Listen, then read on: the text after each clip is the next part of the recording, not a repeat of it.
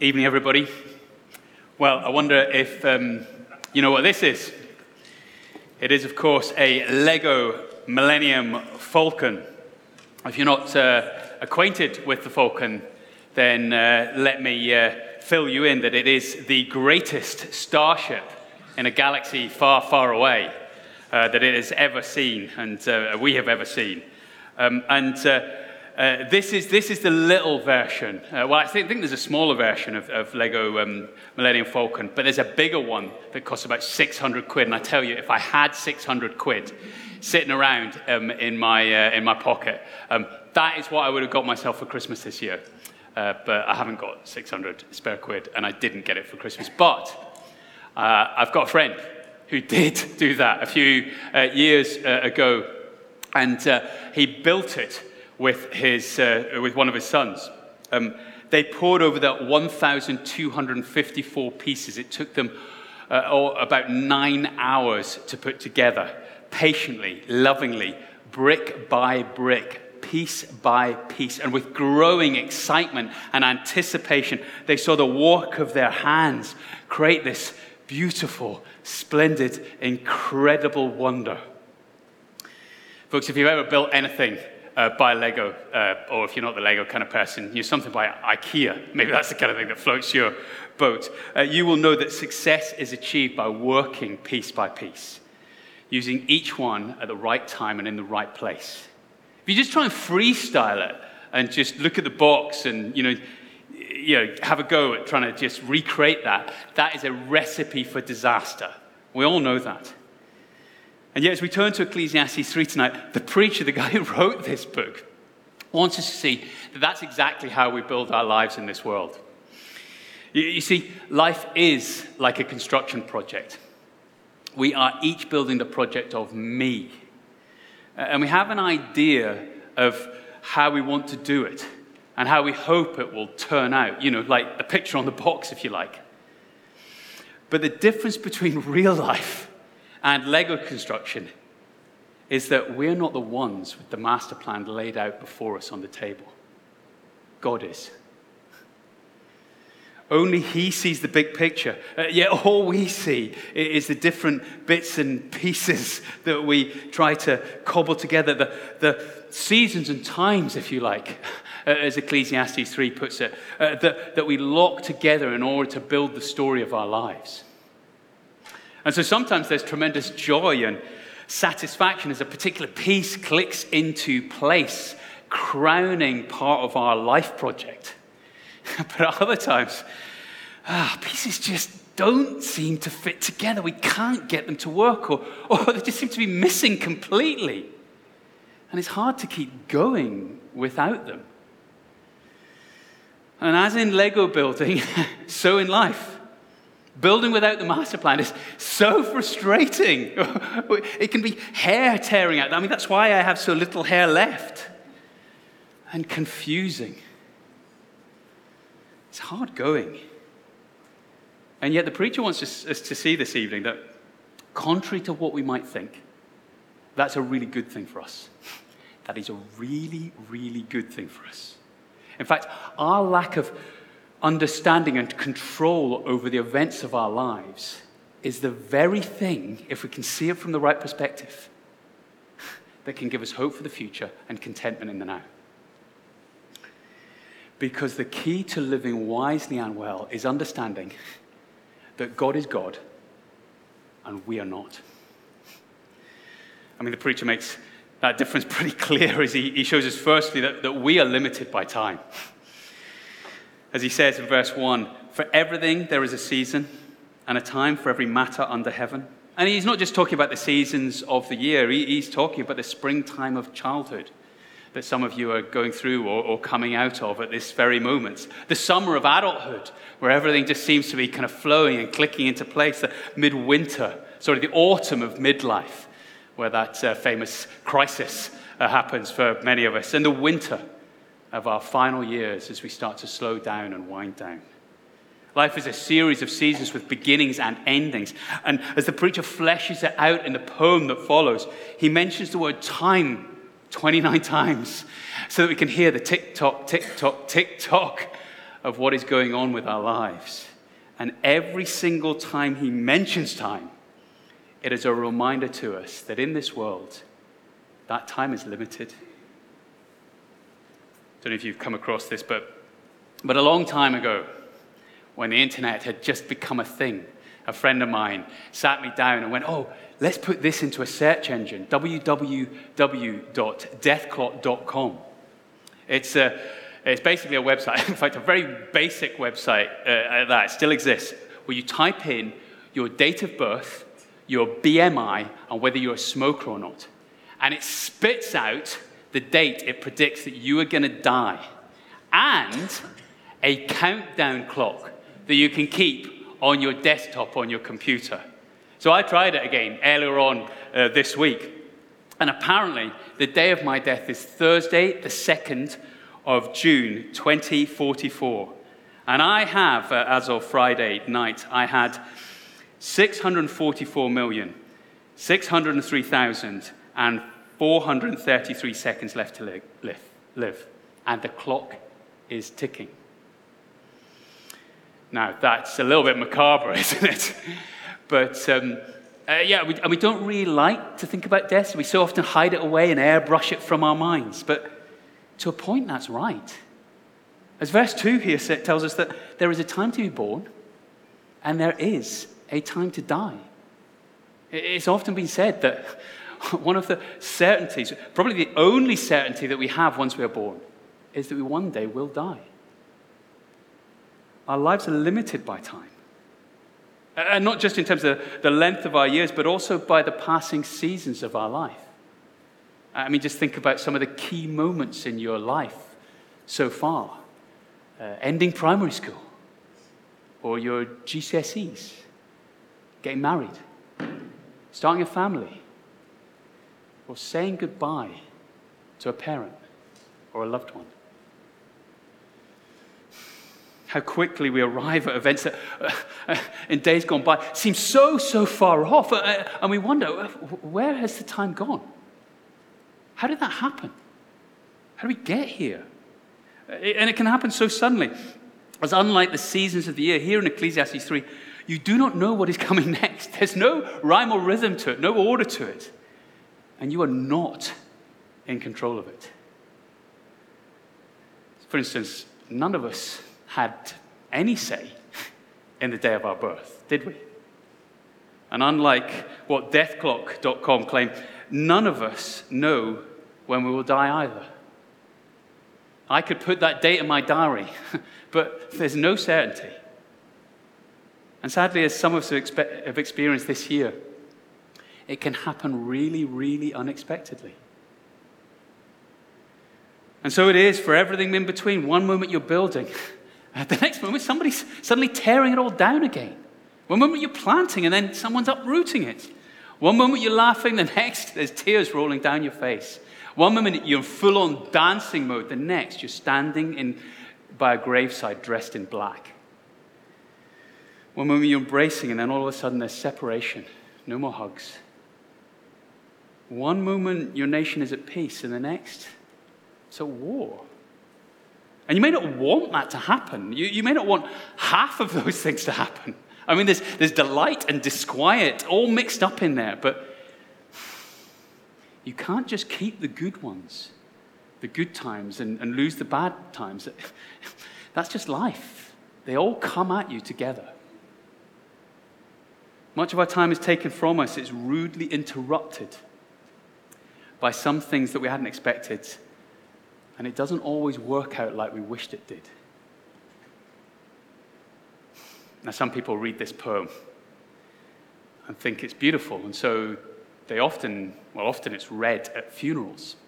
I've heard that a number of times. But I hate this poem. If you read this out at my funeral, I guarantee you, well, I can't guarantee this, but I will try to jump out my coffin and tell you, verse 7, there's a time to be silent. and it's now. Zip it.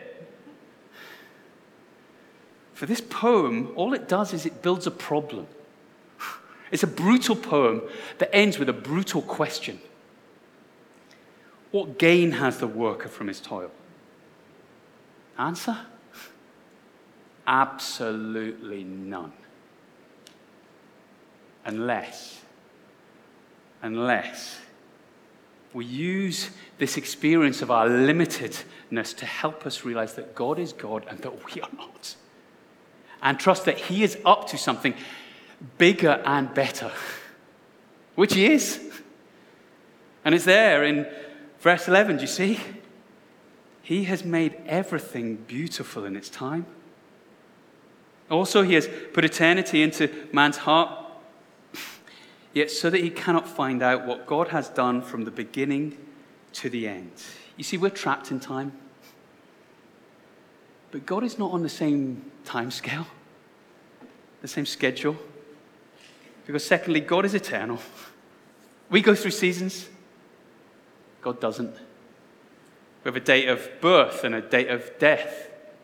But God has no beginning and no end. Everything that we do is, is limited. It's here today and gone tomorrow. But verse 14 whatever God does endures forever. we can't control time, it slips through our fingers like sand. But God is Lord of time. He orchestrates it and He gives it to us and allows us to experience it in all its joys and its sorrows, its frustrations and delights. And he says to us, You may not see it yet, but I'm making everything beautiful in its time. Trust me with that. I don't know if you've heard the story of Corrie ten Boom. Uh, she was a Dutch Christian who, whose family sheltered Jews from the Nazis in the Second World War. Eventually, they were betrayed and discovered and sent to a concentration camp where, tragically, Corrie's younger sister, Betsy, died.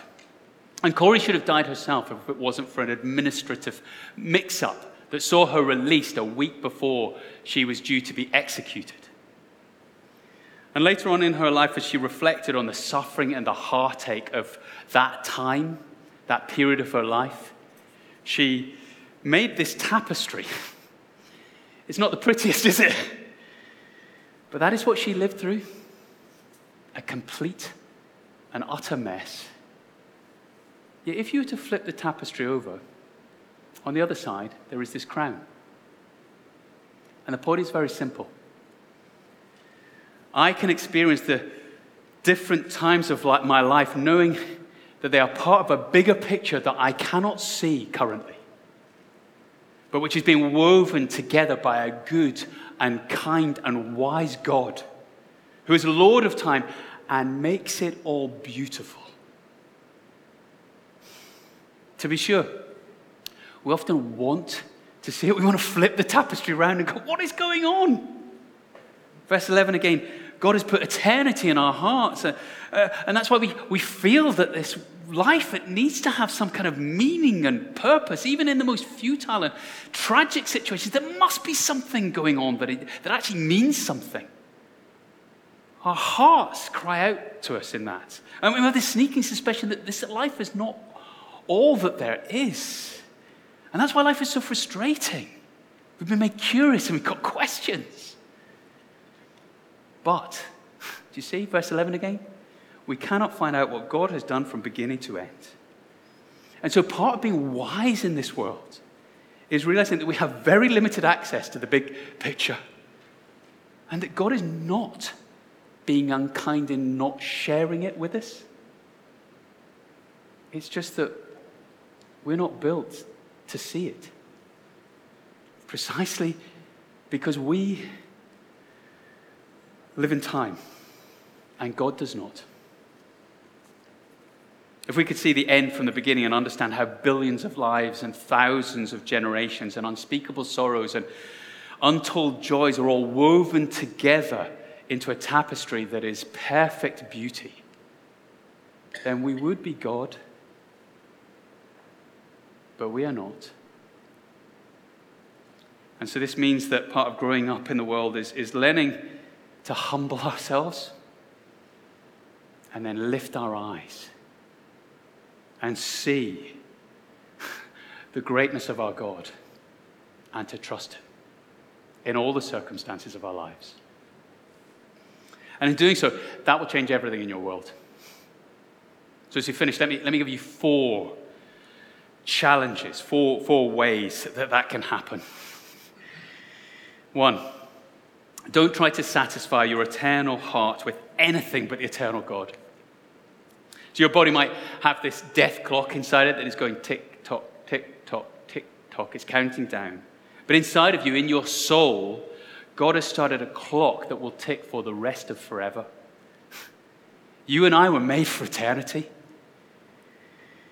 Which is why a fellow called C.S. Lewis, uh, who I guess lots of you know as the author of The Lion, The Witch, and the Wardrobe, and, and all the other Narnia books. There were books before films if you've only ever seen the films. And he said this once He said, If I find in my desires, if, sorry, if I find in myself desires which nothing in this world can satisfy, the only logical explanation is that I was made for another world. No matter how good the result is on a football pitch or, or how satisfying it is to achieve a life goal or how amazing the feeling of falling in love is. God has created you in such a way that your eternal heart is never going to be fully satisfied with anything in a tick tock, tick tock temporary world.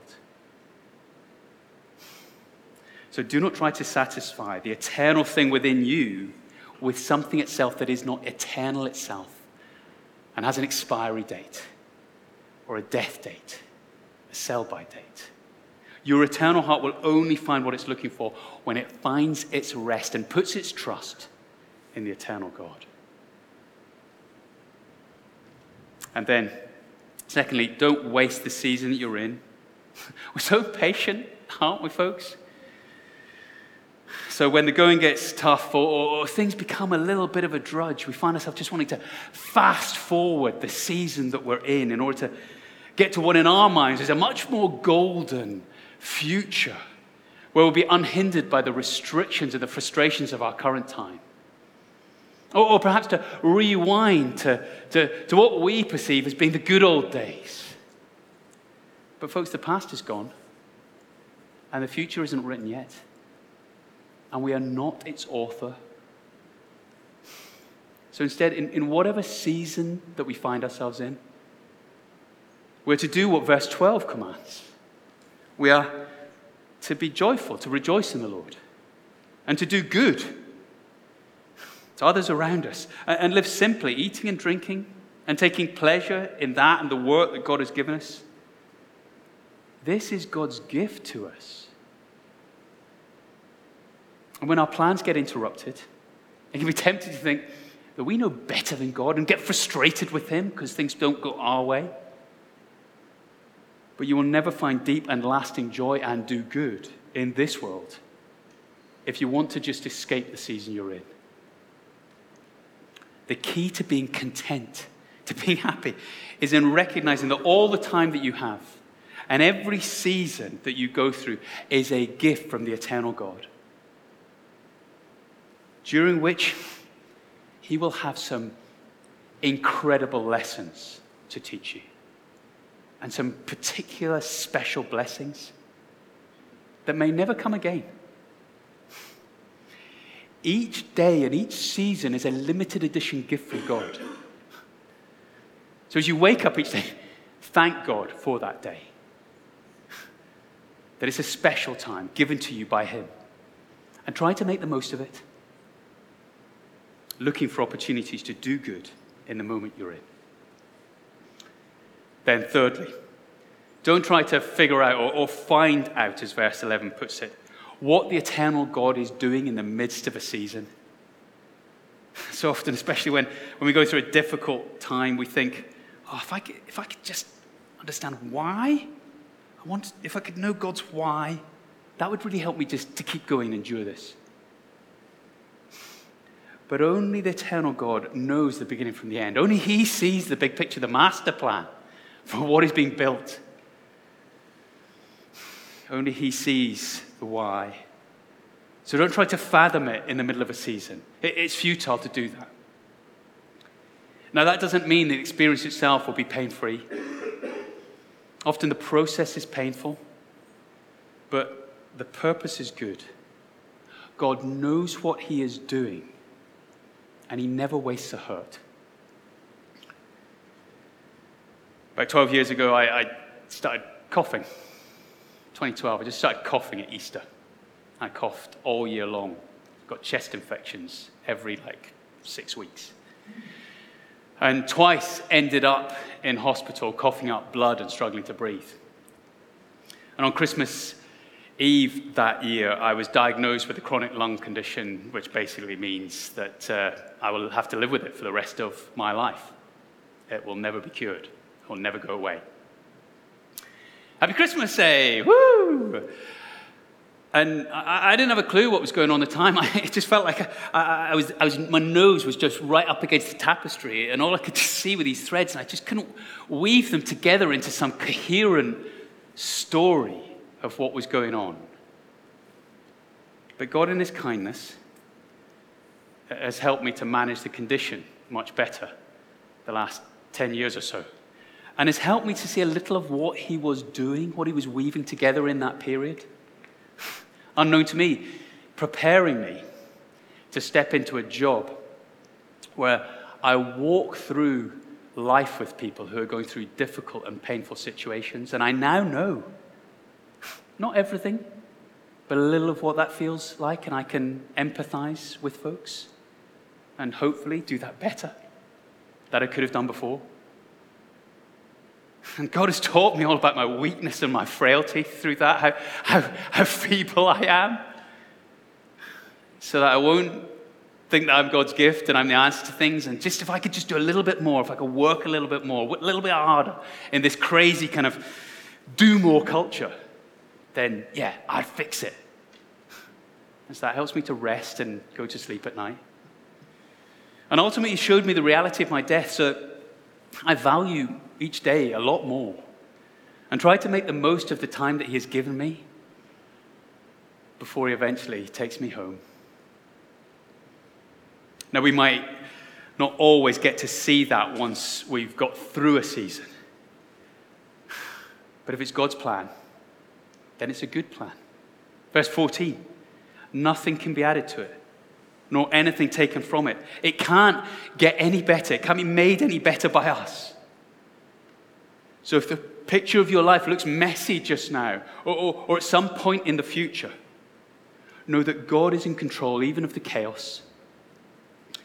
And He is weaving together something beautiful that one day we will be able to see fully from heaven's perspective and see how beautiful it is and stand amazed. And then finally and ultimately, Fourthly, see everything in the light of eternity. Look at verse 15. Would you? That which is already has been, says the preacher. That which is to be already has been. And God seeks what has been driven away.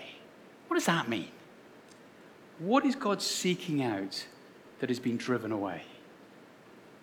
I think it is all the events of human history that have been chased away into the past. And to us are gone and lost forever. But not to God. As like some kind of tra- time traveling judge, he will dial back time and fetch the past back into his present to bring it all to account. In other words, he is going to make everything right in the end which is great news for those of us who, who look at the world around us, who look at things that have happened to us in our lives, and like, like the preacher does in verse 16, and say, Why is there so much injustice in this world? Even in the places where justice should be happening, even amongst the people who should be dealing with it. Will there ever be a time for justice? Well, yes, there will. God will retrieve every single injustice, every single broken time, every single activity, every single deed where his law has been broken. And his world has been tarnished. and his children have been hurt. Every one of these moments will be answerable to the eternal God. And every tear and every sighing sorrow for my wrongs, the things that have been done to me, or sadly, the things that have been done by me, each one will be sought out by God, the God who is perfect justice, truth, mercy, and love. And he will make it right. As the author Tim Keller said, he will make all the sad things come undone. Let me pray that through for us as we try and think that through and apply it to our own lives. A moment of quiet just to, to think through how that lands with you, how you hear that, just where you're at in the season you're in.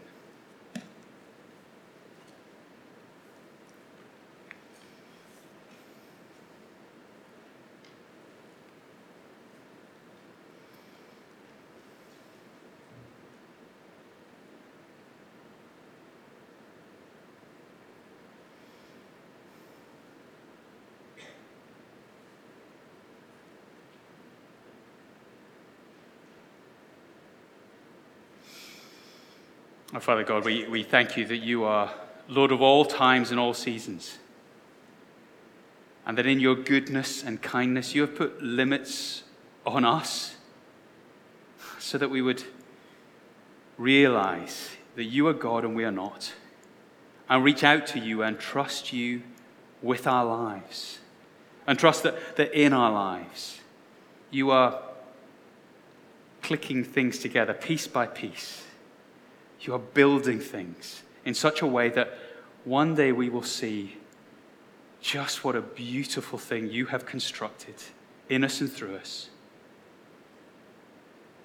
And we thank you that one day at the end of time you will judge the world too, so that we can trust you to deal with and make right all of the injustices we see around us, those that have been committed against us so that everything will be made right in the end.